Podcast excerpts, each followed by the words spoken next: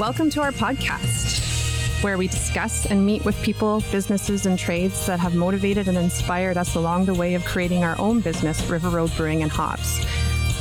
I'm your host, Nikki Andrew, the original River Road Blonde, and this is Down River Road. Take a moment every day. Smell the roses, that's what they say. Never dwell upon the past.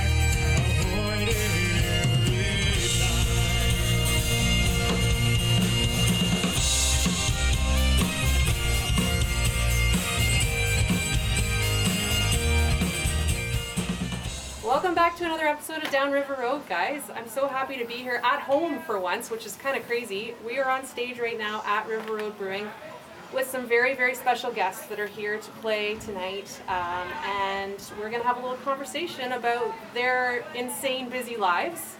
So, welcome, Robbie and Sandy. Thanks. Thanks for having us. Robbie and Sandy are the Mudmen. Started out as the Campbell brothers, right?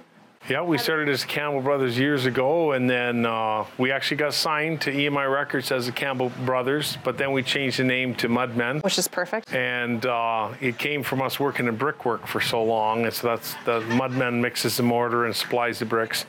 And so there's six of us. We're a whole band, and uh, but Rob and I started the band. Next year will be 25. 25 years, which is insane if you think about it. Like, that's kind of crazy. Well, we said time flies when you're having fun or even when you're not. But we said, you know, uh, we said we paid our dues and we said we were planning on some some great things there. We joked around about, you know, some t-shirts, you know, 25 and still alive and stuff like that. Yeah. And, and I think a lot of people are surprised when they find out that, uh, you know, we've been around so long because they go to an event and they see a band similar to us that's been around since breakfast and they, they wonder if they influenced us. And it's like, well, we're going on 20, you know, four, five years. long and they're, time. they're going on 25 minutes and, uh, Well, we said too, we actually started around uh, 1992 playing with like the Irish Rovers, Yeah. which Rob got that. And uh, we always talk about being friendly and sociable never hurt us, you know. And Right. sometimes the cool kids think you're not supposed to talk so much, but it's helped us out. So we've actually been doing this since around 92. Which is- and then 94 or 5, 95, I guess, we put together uh, the whole band and, and, you know, lost lots of money and stuff like that, you know. then 98, we did a Mirvish production. That's what got us signed to EMI Records and all that. Which is that. insane, yeah. It's So- been so it's been a kind of a crazy road now. My husband and I first saw you. Actually, it's, it's kind of a crazy story if we go way back. My friend Liz, who I think both of you know, Oh, yes. um, was who introduced me to the music. And then when I heard you were going to be at the Fergus Scottish Festival, I was like, well, we have to go. And I'm pretty sure Liz came with us to that concert. I can't remember 100%. But at that time, it was like the Fergus Scottish Festival where you would play was a tiny little tent. And I was I remember walking in and you're like surrounded by men in kilts everywhere. There's men in kilts. And you guys came on stage and it was like insane. Everyone went wild. It was such an awesome show. Um, but that was like back in I don't want to say. It was Probably around 2000. Yeah, like, it it's was hard to know. long In that ago. time, in that small tent, that might have been the time that our drummer's um, father was um, close to passing away. So we had a substitute guy came in with two or three days' notice, and he's the guy that plays with Tom Cochrane and people like that. Nailed it. Yeah. So, yeah, we weren't firing on all cylinders that night, but uh, but um, it was a good show. I it was good, and we that. we of course we were much more wild in our early days because I think we had to be to. When people talk about the bagpipes, they have a preconceived notion in their minds, so we had to try to change the way they think. You know. Absolutely, and I get that. That makes sense. Um, let's talk about some of your past accomplishments. And I know something that always comes up is your meeting with the Queen. And I know it's kind of one of those things where it happened. It's amazing. It was probably it has to be a good experience. Yeah, it was a great experience. We said there was a band in the States, and they said they finally made their parents proud when they uh, got to perform for the president. And our mom's a huge fan of the royal family and this and that. And I think that was uh, that was a big moment. And we said we got to spend the whole week with uh, Ron MacLean and Barenaked Ladies and all the acts that were on that card rehearsing. And we got to dive into Canadian culture and tip some. Tip a few cold ones. No, no River Road breweries. Not not yet. And but uh, we said that was a great experience, and we said, you know, Philip was talking to my brother Sandy about the military boots we wear, and he was very educated on, uh, you know, the, the military boots. The uh, 11 eyelet boot was the Canadian Garrison, and and so that was just a great experience, and that's something that can't be taken away. And, and actually, one time we were we were out and with Glenn Healy doing a celebrity event, and Jim Cuddy said to us, he said, you know, you guys have accomplishments that I don't, and you know that was one obviously, and Yeah, and we said the other thing I think has been interesting about our career, and even in our documentary we've been working on forever. But when you see video of us with Kamala, the Ugandan giant from WWE wrestling, and Jimmy Hart, who managed Hulk Hogan, and then you go to the Queen, Yeah. and then you go to the Irish Rovers, Right. and then you go to like we've opened for DOA and things like this, Which you is know, and pretty so amazing we've in from one yes. extreme to the other, where who else could say that they could play for a children's venue, but you could also play one of the nastiest bars you could find, you know. So, and I mean, even the week before we shook hands with the Queen, we were playing some wild, wild shows, you know. So we didn't tell her that. No. she didn't. Need, she did. What she doesn't know won't hurt her. No. No, I hope not. I'm sure there's I'm sure there's more of that. Might have, She might have enjoyed it. She might have had fun. I bet you, you know, she's probably fun when she gets Oh, a I chance. mean, don't yeah, you you see all the time of her doing some crazy, like just little off the wall things that you wouldn't expect her to They do. said her, her mom was awesome too, like Right. apparently the queen. My mom really liked the queen's mom, and Yeah, so she would end her day with scotch and start it with the bagpipe. So how Right? can you, Hey. You can't go wrong there. yeah, which Isn't we that got. how everyone starts and ends their day? Well, we said that Maybe know. that's just here. Even after the event was done and we got to shake hands and that Peter Mansbridge, uh, he's pretty iconic in, in Yep. Canada. And uh, he said the turning point of the show was when the Campbell brothers joined Johnny Reid and the Queen smiled. And, and uh, he gave us a nice plug. And that's going to be part of the, the documentary. And, and people Oh, are going to be shocked here because we said people don't realize where we've been, who we know, what we've done. And you can tell people, and they go, yeah, yeah, yeah, that guy's Yeah. drinking that River Road stuff again. And uh, then you show them, and and all of a sudden it's a different ball game. We've been at parties before where we're kind of getting disrespected because we're the guys in you know skirts and playing octopuses, and in comes Don Cherry, who's been amazing to us, and I think we might be two of the only guys that have his phone number right now. Which is pretty amazing, But, uh, honestly. Don we- Well, Don put the uniform on last year, went out into the backyard, put the good suit on there, and gave us a nice shout out for the documentary. Fantastic, And Ron, right from Ron and Tara Slone, right from Hometown Hockey, gave us a nice shout out, and and uh, so he said for us, it's been it's been. It's pretty pretty amazing. I don't think people really even know what we've done. no, You know, I mean, like I was reading through, and I always do this before I have a podcast. I try and find as much information as I can, but knowing it's going to be a quick, quick interview. Um, Never quick with us. I, yeah. I was going through the list and I was like, I can't, like, there's no way I can go through all of this. These are so many cool experiences that you've had. And there's you're still going. Like it's still happening, and we that's said too cool another thing. another thing people don't don't understand. Like most people, you know, looking from the outside in, and I was one of these people too. Obviously, I was delusional and and you know had a different idea of what it's really all about. But uh, um, some of the worst moments make the best stories for Absolutely. the book, though. You know, Not in the moment. Maybe later not at the on, time, yes. but even Rob and I back in the day, we'd be telling stories. We're living in a van down by the river, like Chris Farley, you know, and Well, sometimes, you know, we said, we always joke around and you tell, you know, band players and, and different people that want advice and that, it's like, take sound check and everything serious because you don't know who's watching. And it's like the other day we did a big festival and Ron from the PA shop, who's a great guy, he's a friend of ours, he heard about the new lineup, he came out to see us and he's got more power than anybody in that field.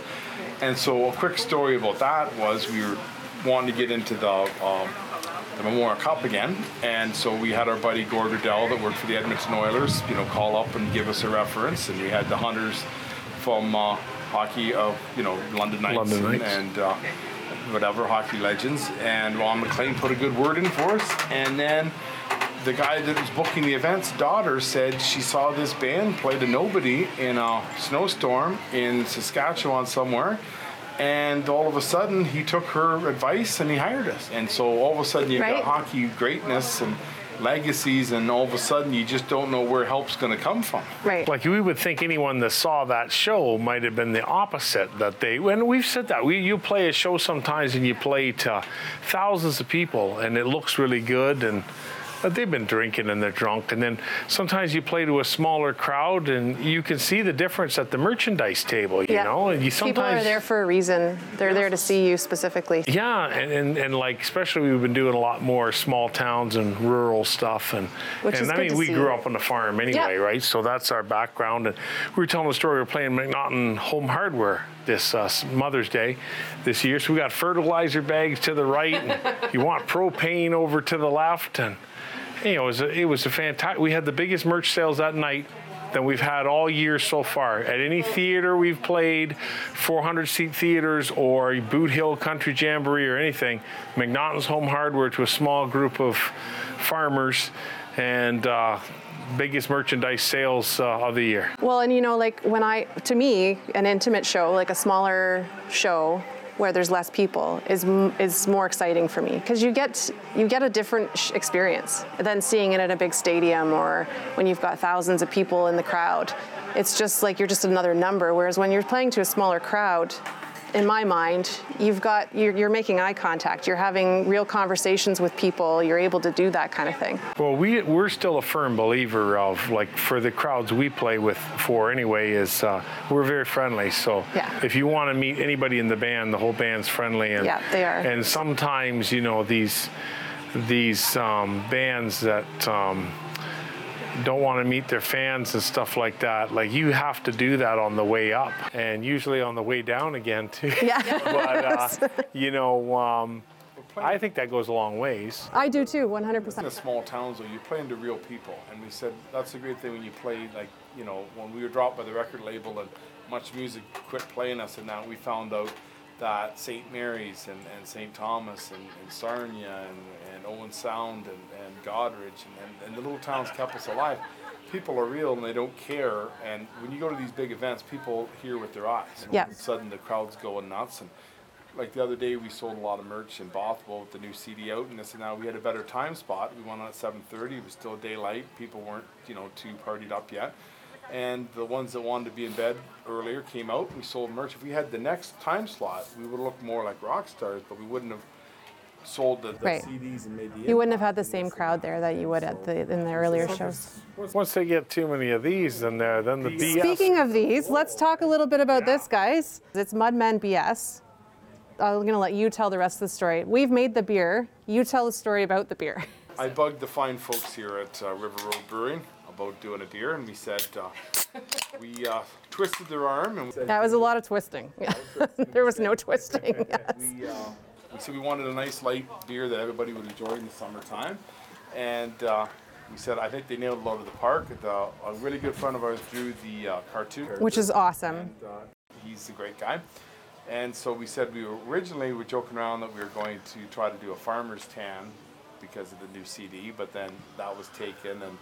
Really? Really? Yeah, Yeah, surprisingly, yeah. I'll have to look that one up. Uh, well, we said they're they're good people there too. I won't mention the competition there, but There's no, they, uh, it's always we're all good friends, so it's all uh, fine. well, the Stone Pickers out of Forest, which- so they've been to our shows, and so they're going to Mm-hmm. Do actually know, yeah. they, they want uh, business cards that basically say enjoy uh, cold farmer's tan from Stone Pickers while listening to Mudmen, and they're going to handle it with every That's case awesome. So we said the craft brewery community seems to be very, very um, Close knit. yeah close. yeah, absolutely. like one another. We do. Yeah, we spend. I know people are always surprised by that when I say that. We It is surprising. we spend a lot of time together helping each other out like whether it's my, you know i ran we ran out of a bag of lactose to make a certain beer or a special bag bag of grain i can call a neighboring brewery and be like hey guys we need this today we've run out and th- they will drive it to us like we don't even have to drive to pick it up and we just do that with each other all the time that's just how we kind of have formed our own alliance in a weird weird way We actually released the beer uh, in 2018 for our 20th anniversary because, like we said earlier on, people think that you know we've just you know uh, been formed at breakfast and here we are kind of thing.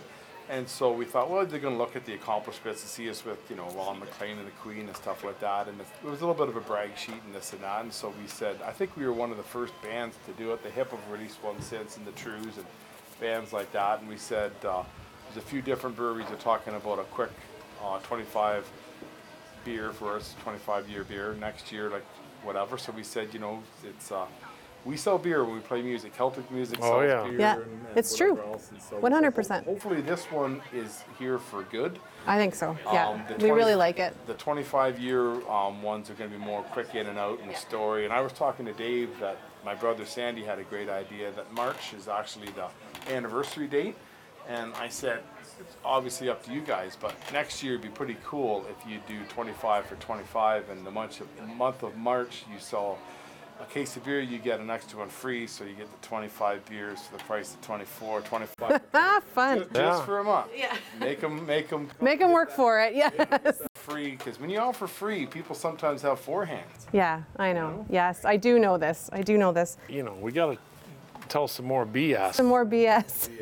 I joked on. I said one sip and you'd be telling BS. We said when we grew up, people don't always understand our humor and how we were brought up, but we were in a small little town and we didn't get out much, as it, it shows with our intelligence. But uh, you know, you watch wrestling in, in the morning and, and hockey at night. but, Yep. you know, you look forward to the weekends, and, and it was pretty cool. Like we said, we got to uh, perform with some of the shows that the people that we got to watch, the Irish Rovers, Tommy Hunter, stuff like that. You're on cards with these guys. Mr. later Dress on- Up. later Mr. on in Dress Up. but, You know what? That's but He for- was fantastic. yeah. But for years, we'd have storytellers come over to the house and play and fiddle, and we had a, a, a neighbor of ours that was related to our mom, fabulous guy, and he would come and he would tell these stories that were.